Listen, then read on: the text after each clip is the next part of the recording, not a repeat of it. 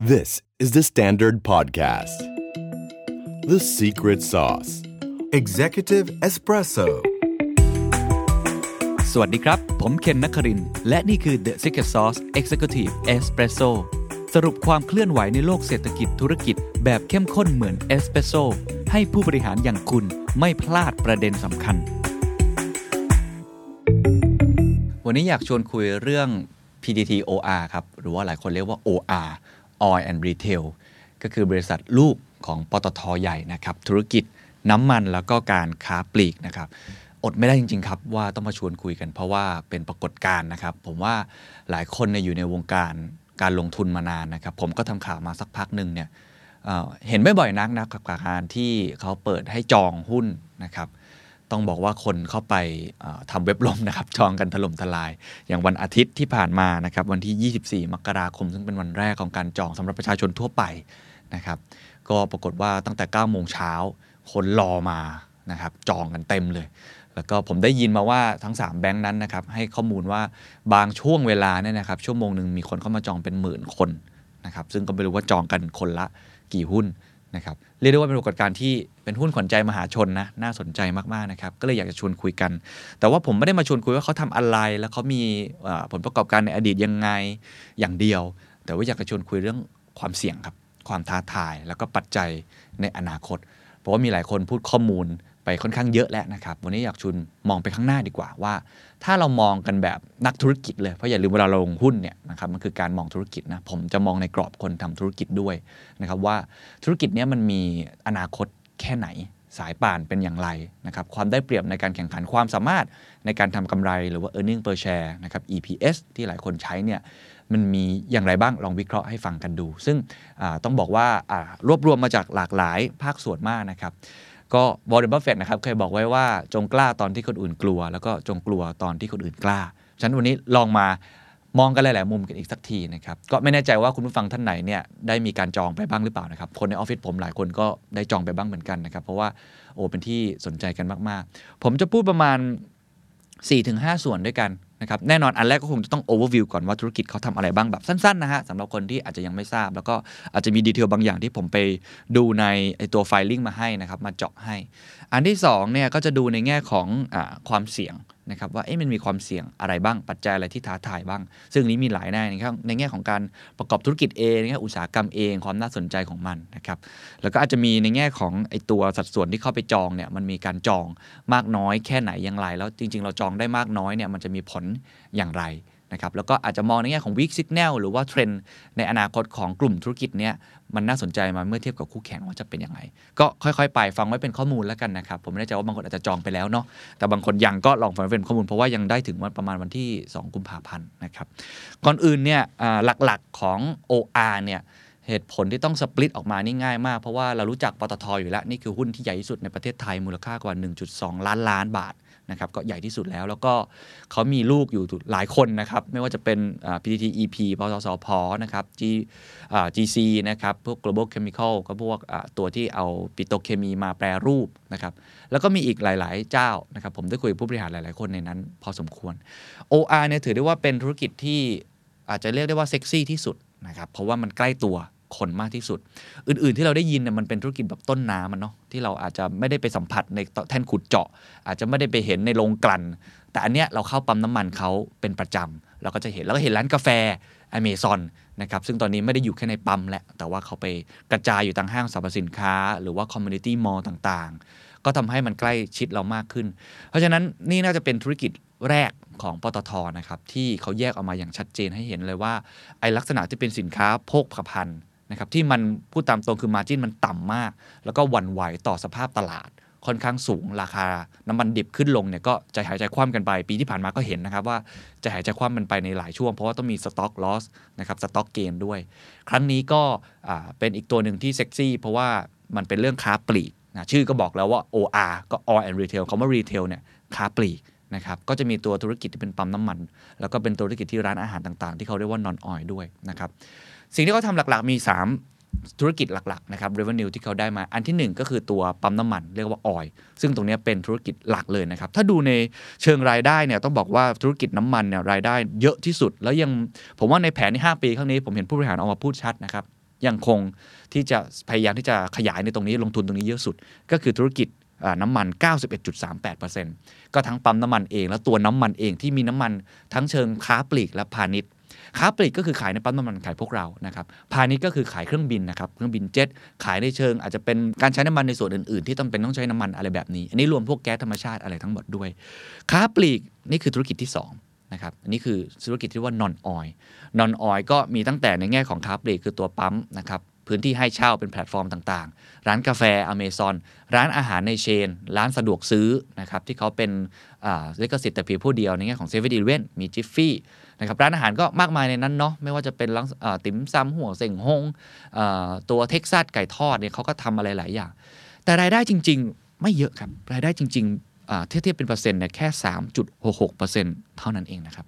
ถือว่าน้อยมากนะครับถ้าเทียบกับสัดส่วน ส่วนที่เหลือคือธุรกิจที่ 3 ครับ ธุรกิจที่ 3 คือธุรกิจที่ตะลุยไปในต่างประเทศ ซึ่งในเชิงทางบัญชีเนี่ยเขารวมกันทั้งหมดเลย ก็คือรวมในแง่ของสิ่งที่เป็นน้ำมันด้วย กับไม่ใช่น้ำมันด้วย Amazon ก็เปิดต่างประเทศหลายที่เหมือนกัน รวมกันไปเลยในธุรกิจต่างประเทศ ถ้าดูจากสัดส่วนก็เหลือประมาณ 5%นะครับ5-6%ก็ถือว่ายังไม่เยอะมาก ซึ่งอันนี้ส่วนใหญ่ก็จะเป็นในภูมิภาคที่เป็นเพื่อนบ้านของเรา ฟิลิปปินส์เอง กัมพูชาเอง อะไรแบบนี้จะขยายออกไปเรื่อยๆ นะครับ อันนี้ก็เป็นสามธุรกิจหลักๆ ที่เขาทำนะครับ มีอีก flagship หนึ่งที่ผมว่าน่าสนใจที่อยากให้เห็น นะครับว่ารายละเอียดที่คิดว่าควรจะมอง อันที่ 1 ก็คือในแง่ของปั๊มน้ำมันเนี่ยเขามีรวมๆกันท่านรวมทั้งในต่างประเทศ แล้วก็ในประเทศเนี่ยประมาณ 2,296 แห่ง นะครับแบ่งเป็นในประเทศประมาณ 1,968 แล้วก็ต่างประเทศประมาณ 329 นะครับก็บวกรวมกันอาจจะไม่เท่ากับที่ผมพูดนะ เพราะมันมีการขยับขึ้นขยับลงตลอดก็ประมาณนี้แล้วกันประมาณ 2,000 กว่าปั๊มนะครับส่วนในแง่ของค้าปลีกนะครับก็คือตัวที่เด่นที่สุดก็คือคาเฟ่อเมซอนเนี่ยมีอยู่ประมาณ 3,440 แห่งนะครับซึ่งในประเทศเนี่ยประมาณ 3,100 กว่าแห่งในประเทศประมาณเกือบเกือบ300 แห่งนะครับ แล้วก็ตัวร้านสะดวกซื้อจิฟฟี่แล้วก็เซเว่นอีเลเว่นเนี่ยประมาณ 2,000 กว่าแห่ง สิ่งที่น่าสนใจก็คือว่าเขาเป็นอันดับหนึ่งในหลาย ๆ ด้านมากเลย เอาแค่ผลิตภัณฑ์ตัวไอ้น้ำมันเนี่ยเป็นอันดับหนึ่งในแง่ของสถานีบริการน้ำมันนะครับการจำหน่ายน้ำมันในตลาดค้าปลีกนะครับผู้จำหน่ายก๊าซปิโตรเลียมเหลว ผู้จำหน่ายน้ำมันเชื้อเพลิงอากาศยานนะครับผู้จำหน่ายผลิตภัณฑ์หล่อลื่น ผู้ประกอบการร้านกาแฟเมื่อพิจารณาจากรายได้ และจำนวนแก้วที่ขายได้ นะครับอันนี้คืออันดับหนึ่งหมดเลยนะครับ เป็นอันดับ 4 ในประเทศกัมพูชาครับในแง่ของผู้จำหน่ายน้ำมัน พิจารณาจากจำนวนสถานบริการน้ำมัน อีกอันนึงที่เซอร์ไพรส์ผมมากเหมือนกันผมก็เพิ่งทราบครับก็คือว่าไอตัวอเมซอนเนี่ยเชื่อไหมว่าเป็นแบรนด์กาแฟที่ใหญ่ที่สุดในโลกเมื่อพิจารณาจากจำนวนสาขาไอ้สามพันกว่าแห่งเนี่ยอันดับที่ 6 ของโลก ก็สูงมากนะครับ ถือว่าสูงมากๆ อันนี้คือภาพรวมทั้งหมดนะครับ ก็จะเห็นได้ว่าหลักๆ มี 3 อย่างที่ผมพูดแล้ว น้ำมันไม่ใช่น้ำมัน นะครับแล้วก็ตัวตลาดต่างประเทศ อันนี้คือภาพรวมทั้งหมดที่เอามาเล่าให้ฟังก่อน เดี๋ยวไปที่ส่วนแรกก่อนนะครับ อันนี้เป็นการเขาเรียกว่าลองเจาะงบการตั้งคำถามดูแล้วกันนะครับว่าแต่ละอันเนี่ยมันมีความท้าทายอย่างไรบ้าง อันที่1เนี่ยแม้ว่าตัว OR เนี่ยจะเป็นหุ้นไฮบริดระหว่างปั๊มน้ำมันนะครับแล้วก็ค้าปลีก แต่ว่าตัวธุรกิจค้าปลีกเนี่ยกลับมีส่วนสร้างกำไรมากกว่าตัวปั๊มน้ำมันเยอะมากนะฮะ อย่างที่ผมกล่าวไปตอนแรกว่าสัดส่วนรายได้เนี่ยตอนนี้ถ้าเป็นเอารายได้ก่อนนะ รายได้เนี่ยธุรกิจน้ำมันเนี่ยประมาณ 91.38%ที่เหลือคืออื่นๆ ถูกไหมฮะ แต่ถ้าคุณไปดูสัดส่วน EBITDA นะครับ EBITDA ก็คือกำไรก่อนหักภาษีค่าอะไรต่างๆ นานาเนี่ยซึ่งส่วนใหญ่นักลงทุนเขาใช้ดูเนี่ยนะครับจะเห็นเลยนะครับผมดูกราฟจะเห็นเลยว่าในปี 62 ครับ ในปี 62 เนี่ยนะฮะธุรกิจน้ำมันธุรกิจต่างประเทศและธุรกิจอื่นๆเนี่ยนะครับทำกำไร EBITDA ได้ 75% นะครับในสัดส่วนทั้งหมด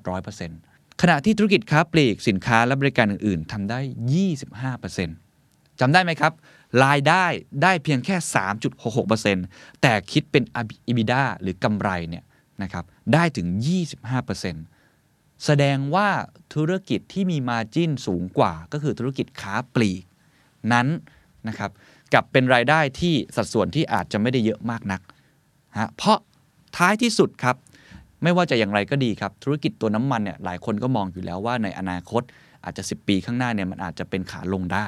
ถูกไหมครับเพราะฉะนั้นสัดส่วนการทำกำไรของไอตัวธุรกิจน้ำมันเนี่ยมันเลยค่อนข้างน้อย ถ้ายังไม่เชื่อผมพาไปดูอีกกราฟหนึ่งครับ อันนี้จะเห็นค่อนข้างชัดนะครับ รายได้เนี่ยเราเห็นเลยนะครับว่าจากปี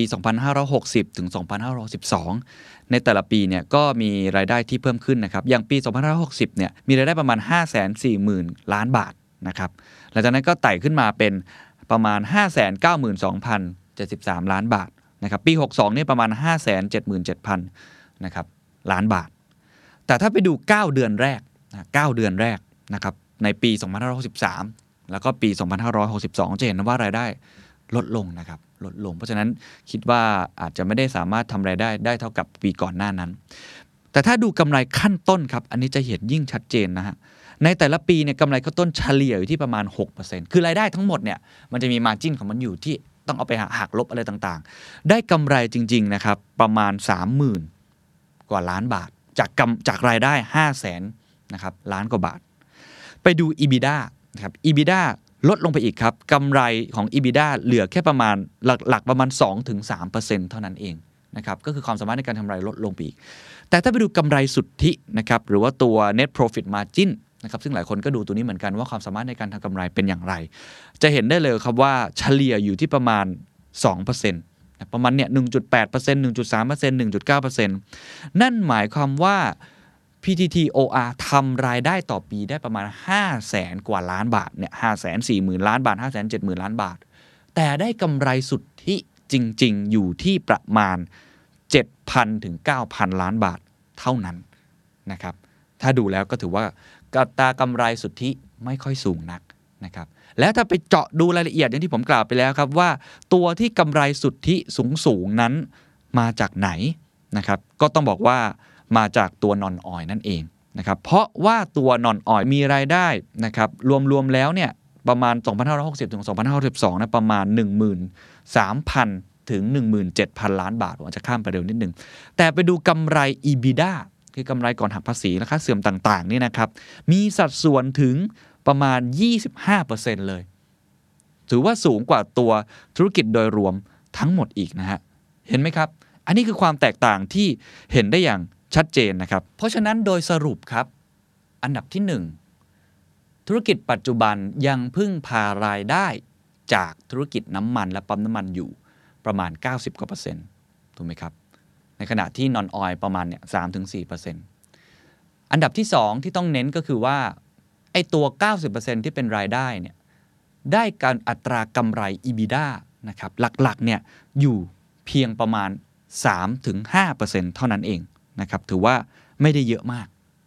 เมื่อเทียบกับตัวที่เป็นนอนออยมีอัตรากำไรถึง 25%สูงกว่าเยอะมาก ฉะนั้นจึงไม่แปลกใจครับที่ทำให้หลายคนมองว่าหลังจากนี้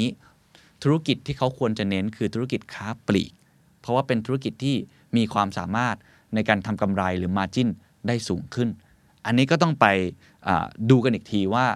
แผนการในอีก 5 ปีข้างหน้าหลังจากนี้ เขาจะมีอะไรบ้างนะครับเพราะฉะนั้นนี่คือพาร์ทที่ 1 ที่ผมว่าทุกคนต้องดูว่า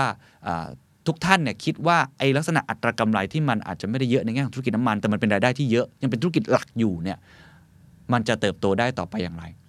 จะดูได้อย่างไรต้องมาอันที่ 2 ครับ ที่ผมอยากดูในแง่ของความเสี่ยงและความท้าทายครับ คือแผนการที่เขาเอาเงินพวกเราไปเนี่ยนะครับในการระดมทุนเนี่ยมูลค่าระดมทุนครั้งนี้ประมาณ 41,760 ถึง 46,980 ล้านบาทนะครับทั้งหมดเลยที่ระดมทุนไปเนี่ยนะครับอันนี้ไม่ไม่นับจำนวนหุ้นส่วนเกินนะครับ ถามว่าบริษัทมีแผนสำหรับการทำอะไรบ้างมี 6 อย่างครับนะผู้บริหารบอกเลย 1. ครับขยายเครือข่ายสถานีบริการน้ำมัน 13,300 ล้านบาทนะครับ2ครับขยายธุรกิจสำหรับการตลาดพาณิชย์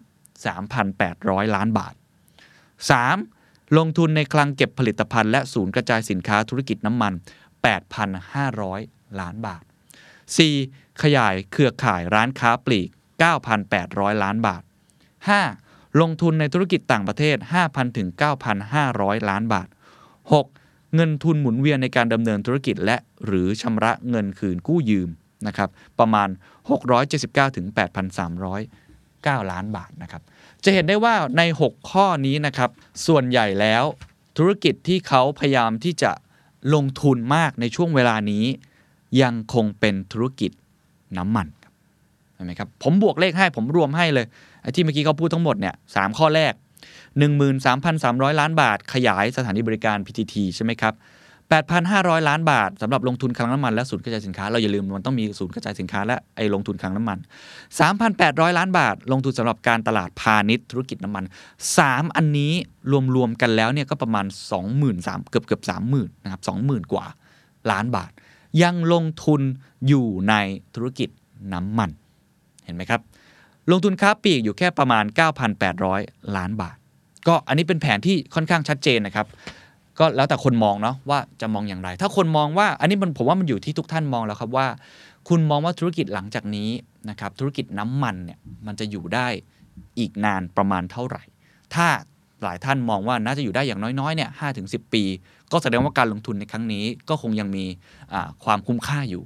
แต่ถ้าบางคนมองว่าเอ๊ะอีก 3-5 ปี ธุรกิจน้ำมันอาจจะไม่ใช่แบบนั้นอีกต่อไป ก็แล้วแต่มุมมองคนนะครับแต่นี่คือภาพที่เห็นชัดเจนว่าอันนี้เป็นอย่างนี้นะครับ ถ้ายังไม่เห็นภาพครับผมพาไปดู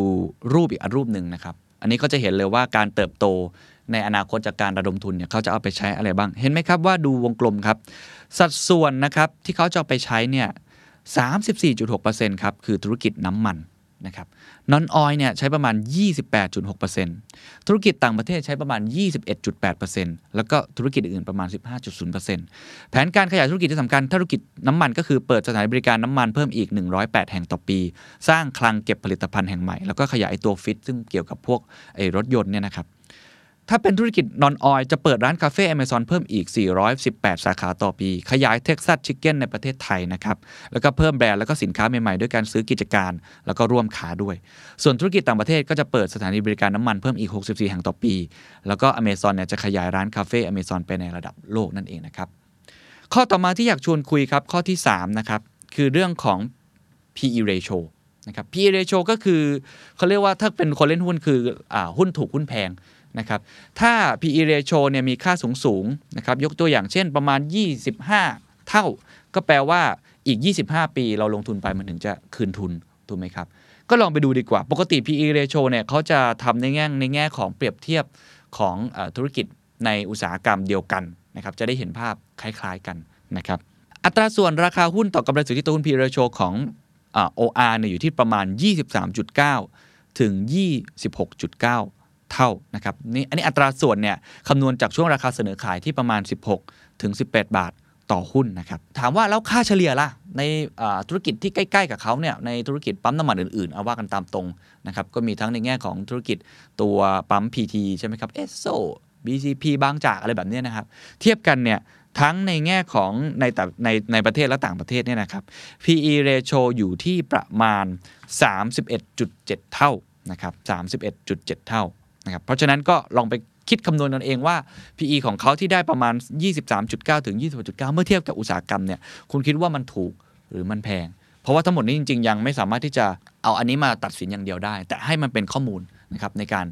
ตัดสินใจอีกครั้งหนึ่งข้อที่ 4 ครับ ที่ผมคิดว่าเป็นปัจจัยที่คุณจะต้องคำนึงไว้ค่อนข้างเยอะนะครับนั่นก็คือในเรื่องของพลังงานสะอาด เราพูดกันเยอะอยู่แล้วนะครับว่า EV นะครับ Electric Vehicle น่าจะมา ทีนี้คำถามอยู่ที่ว่าคุณคิดว่ามันจะมาในระยะเวลาประมาณเท่าไหร่ transition เป็นอย่างไรนะครับ เพราะอย่าลืมว่าไอตัว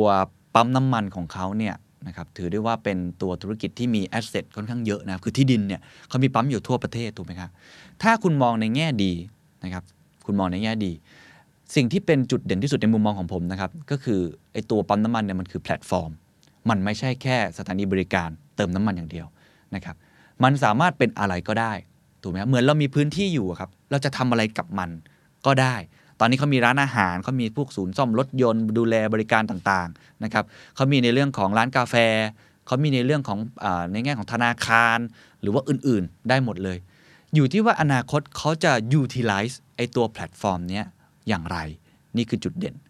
แต่ในขณะเดียวกันจุดเด่นนี้ก็อาจจะเป็นจุดด้อยด้วยเหมือนกัน ถ้าเขาไม่สามารถบริหารจัดการ ไอตัวแพลตฟอร์มนี้ได้อย่างดีพอ ผมยกตัวอย่างเช่น อนาคตถ้าเกิดว่า EV มันมาจริง ๆ พอมันมาเนี่ยถามว่าไอจุดบริการเติมน้ำมันยังจำเป็นในชีวิตอีกไหม ก็ต้องตอบว่าคงจะน้อยลง เพราะทุกท่านก็คงจะสามารถที่จะเติมได้ที่บ้านถูกไหมครับ สามารถเติมได้ที่บ้าน ห้างสรรพสินค้า หรือศูนย์บริการต่างๆ community mall ต่างๆ ที่คุณไปแวะ แล้วคุณก็เติมคือหมายความว่าปั๊มน้ำมันจะการเติมน้ำมันจะไม่ได้อยู่แค่ในปั๊มน้ำมันอย่างเดียว มันจะอยู่ที่ไหนก็ได้ มันจะแตกกระจาย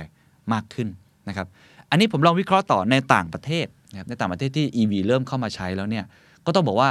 มีพื้นที่รกร้างหลาย ๆ ที่ที่จอดรถต่าง ๆ ที่เขาพยายามปรับมาเป็นตัว EV นะครับในขณะเดียวกันถ้าเราไปต่างประเทศเราจะเห็นเลยว่าเวลาที่เราไปจอดรถอยู่ข้างทางเนี่ยเขาจะมีศูนย์เป็นตั้งเป็นสเตชันเล็กมาก ๆ เลย3ามที่จุด ให้คุณสามารถเติมได้เลย เหมือนปัจจุบันที่เราเริ่มเห็นตามห้างสรรพสินค้าต่าง ๆ ลองคิดภาพครับว่าอนาคตถ้ามันเปลี่ยนไปอย่างนั้น พื้นที่ที่มีอยู่ของปตท จะปรับเป็นอะไรอะถ้าคิดในด้านที่เป็นโอกาสก็คือปรับเป็น EV charging station ให้หมดเลยคำถามคือการมีปั๊มเยอะขนาดนั้น 3,000 กว่าปั๊มเนี่ยมันรองรับให้คนเข้าปั๊มอยู่หรือเปล่าอะอันนี้เป็นมุมมองเชิงวิเคราะห์นะครับอันนี้แล้วแต่คนมองนะ แต่บางคนอาจจะมองว่าโอ้ถ้าเมืองไทยอีกตั้ง 5 ปีข้างหน้าเนี่ยกว่าจะมาก็คงยังไม่เกิดผลกระทบในระยะเวลาสั้น อันนั้นก็แล้วแต่คนมองนะครับมองอีกมุมหนึ่งครับ ถ้าเกิดว่า ตัวปั๊มน้ำมันนั้นเขาไม่เขาสามารถที่จะปรับเป็นส่วนอื่นได้ สมมติเขาบอกว่าอ่าไม่ใช่ EV charging station แต่ปรับเป็นแพลตฟอร์มอื่นๆเช่นตอนนี้ผมเห็นเขามีปรับเป็นตลาดด้วยเป็น marketนะครับเพราะได้ยินว่าในต่างจังหวัดหลายที่เนี่ยปั๊มน้ำมันปตทเนี่ยเป็นเหมือนศูนย์รวมชุมชนด้วยซ้ำนะครับเป็นเหมือน community mall เล็กๆนะครับคนไปนั่งคิดงานกันเหมือนที่คนกรุงเทพไปนั่งสตาร์บัคอะไรแบบนั้นได้เลยด้วยซ้ำอันนี้ก็ต้องลองดูว่าทุกท่านมองพื้นที่การจัดสรรตรงนี้อย่างไรนะอันนี้ก็แล้วแต่คนมุมมอง อีกมุมมองหนึ่งครับที่อยากชวนคิดก็คือว่าถ้าไม่นับเรื่องพลังงานสะอาดที่น่าจะเกิดการเปลี่ยนแปลงนะครับแพลตฟอร์มต่างๆ ก็ต้องมองในเชิงคู่แข่งด้วย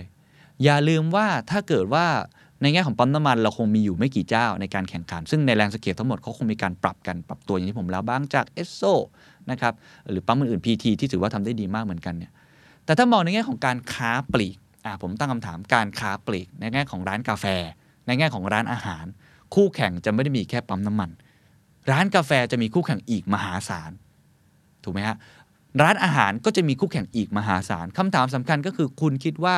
ค้าปลีกของปตทนั้นมีความสามารถในการแข่งขันกับคู่แข่งอื่นๆ ได้ดีหรือไม่อย่างไร อันนี้แล้วแต่คนคิดนะครับ เพราะถ้าค้าปลีกคุณก็จะไปแข่งกับหุ้นค้าปลีกใหญ่ ๆ ในประเทศทันทีนะครับร้านอาหารอย่างเงี้ยร้านกาแฟอย่างเงี้ยมันไม่ได้มีแค่แบรนด์เขาแน่นอน แต่บางคนถ้ามองข้อดีมองว่านี่คือข้อได้เปรียบของเขานะครับเขามีสายป่านที่ยาวเขามี connection ที่ยาวสามารถทำ economy of scale ได้ ก็แล้วแต่ แต่ถ้าคนมองว่าเฮ้ยอนาคตพฤติกรรมผู้บริโภค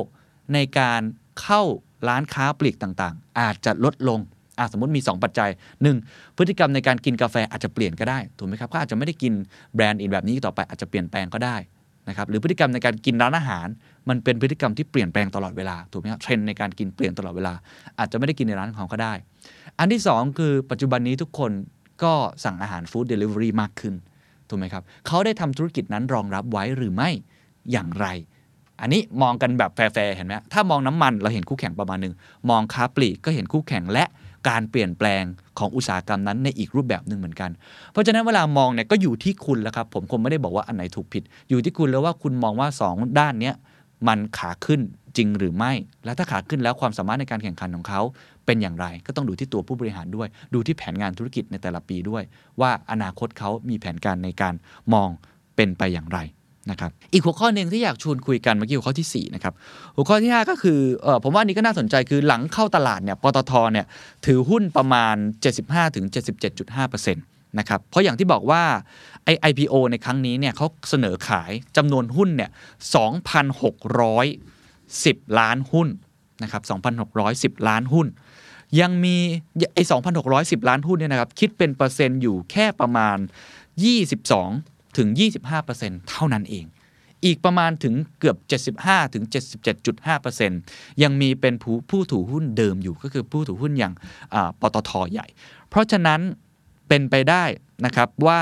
สภาพคล่องของหุ้นในการหมุนเวียนในตลาดของ OR เนี่ยที่อยู่แค่ 22.5 ถึง 25%เนี่ยนะครับซึ่งมีทั้งสถาบันด้วยนะ มีทั้งประชาชนอย่างพวกเราที่ไปจองด้วยเนี่ยเพราะฉะนั้นอันนี้จะเป็นอย่างไร ก็ไม่แน่ใจเหมือนกันก็ลองประเมินกันต่อเองนะครับ ผมแวะตรงนี้นิดนึงอันนี้ผมได้ฟังอาจารย์วีระธีรพัฒน์พูดในมุมนี้ แล้วผมคิดว่าก็เป็นประเด็นที่น่าสนใจเหมือนกันนะครับ ถ้าเราดูสัดส่วนการเสนอขายหุ้นเนี่ยในทั้งหมด 2,610 ล้านหุ้นเนี่ยนะครับ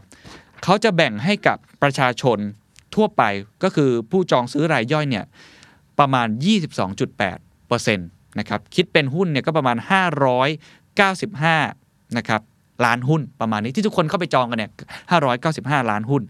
แล้วก็ถ้าเข้าไปจองกันเนี่ยก็เขาใช้วิธี small lot first นะครับไม่ใช่ first come first serve นะก็ใครเข้าไปจองเนี่ยเขาจะกระจายให้เฉลี่ยเท่า ๆก่อนก่อนในรอบแรกคือคนละ 300 หุ้นก่อนนะครับ300 หุ้นเนี่ยถ้าคุณคูณไอตัว 18 บาท สมมุติว่ามันตั้งราคาที่ 18 บาท ก็คือขั้นต่ำที่คุณจะได้คือประมาณ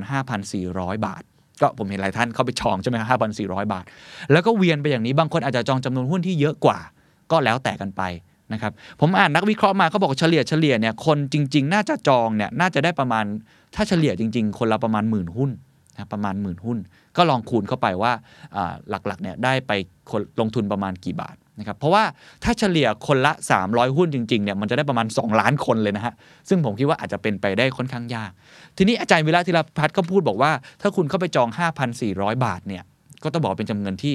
มันน้อยนะ การลงทุนมันมันไม่ได้เยอะ เงินปันผลที่จะได้ในแต่ละปีนะครับหรือว่าการได้กำไรมันอาจจะไม่ได้เยอะมากนะก็ไม่รู้ว่าคุ้มค่าหรือเปล่า ก็เป็นอีกคำถามหนึ่งที่เอาไปตั้งกันต่อเอง ในแง่ของการจองนะ ในแง่ของการจองเพราะนี่เขาเปิดจองสำหรับคนที่ไม่ได้อยู่ในตลาดทุนด้วยนะครับเปิดจองทั่วไปเลย ก็ต้องไปคิดกันเองว่าไอ้จำนวนเงินที่ลงทุนไปเนี่ยนะครับไม่ถึงหมื่นบาทเนี่ยมันจะได้กำไรเข้ามามันเท่าไหร่ แต่อาจารย์วิระใช้คำว่ามันก็ ยุ่มยิ้มอะที่พูดตรงๆครับมันก็เล็ก แต่อันนี้ก็แล้วแต่คนนะครับ ผมคงไม่สามารถจะวิจารณ์ได้ ก็เป็นอีกมุมมองหนึ่งที่น่าสนใจ มุมมองสุดท้ายที่อยากจะชวนคุยแล้วผมคิดว่าเป็นมุมมองที่หลายคนอาจจะมองข้ามไปนิดนึงนะครับ ก็คือความเสี่ยงจากเรื่องของเขาเป็นคนที่ตัวใหญ่มาก คือต้องบอกว่าธุรกิจ OR เนี่ยมีความเสี่ยงที่จะมีผู้คัดค้านหรือต่อต้าน ด้วยเหตุผลว่าเขามีเครือข่ายสถานีน้ำมันระดับชาติครอบคลุมทั่วประเทศ แล้วก็เสนอขายผลิตภัณฑ์ที่ใกล้ชิดกับผู้บริโภคนะครับรวมทั้งยังเป็น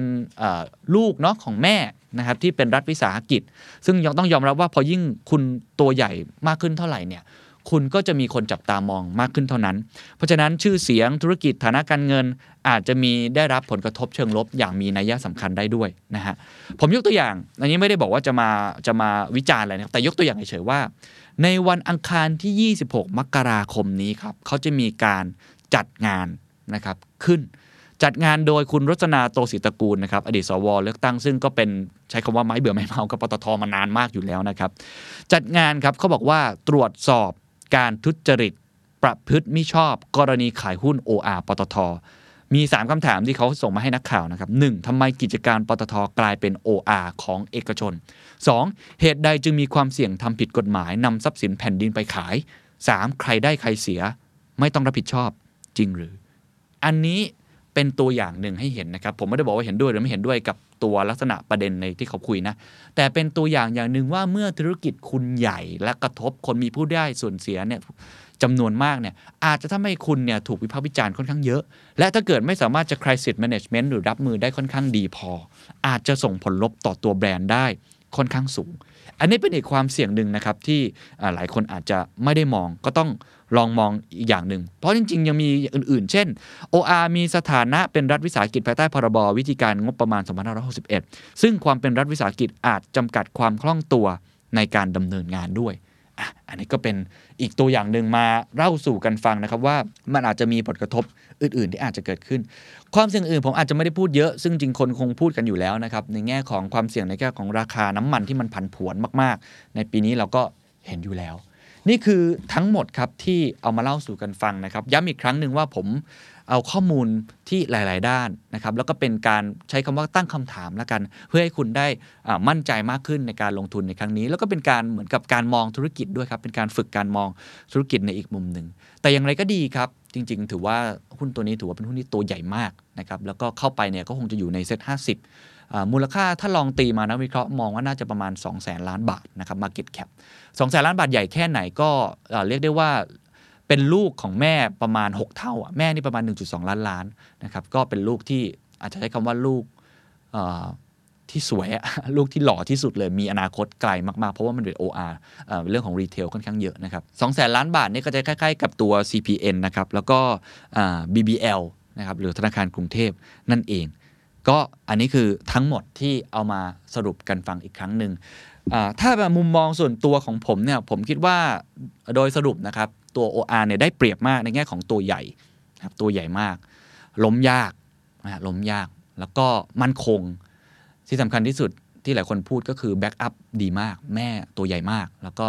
แม่แม่นี่ก็มีลูกๆอีกหลายคนที่เป็นแบ็กอัพเขาคุมตั้งแต่ธุรกิจต้นน้ำยันปลายน้ำ นะครับเพราะฉะนั้นเป็นธุรกิจที่ค่อนข้างใหญ่ แล้วก็เราดูได้เลยว่าการ PR ของเขาเก่งมากนะครับเขาเวลาไปกินกาแฟอเมซอนเนี่ยเราก็จะเห็นเลยว่าวิธีการของเขาในการ PR ตัวหุ้นตัวเนี้ยมันเลยคนที่ไม่เล่นหุ้นก็อาจจะสนใจด้วย อันนั้นนี่คือเขาได้เปรียบนะครับ อันที่ 2 คือปัจจัยพื้นฐานเนี่ยเขาเขาดีมากนะปัจจัยพื้นฐานต่าง ๆ ที่ผมพูดไปค่อนข้างดี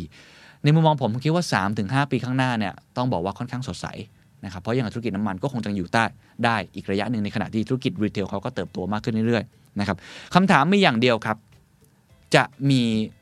คู่แข่งที่สมน้ำสมเนื้อหรือไม่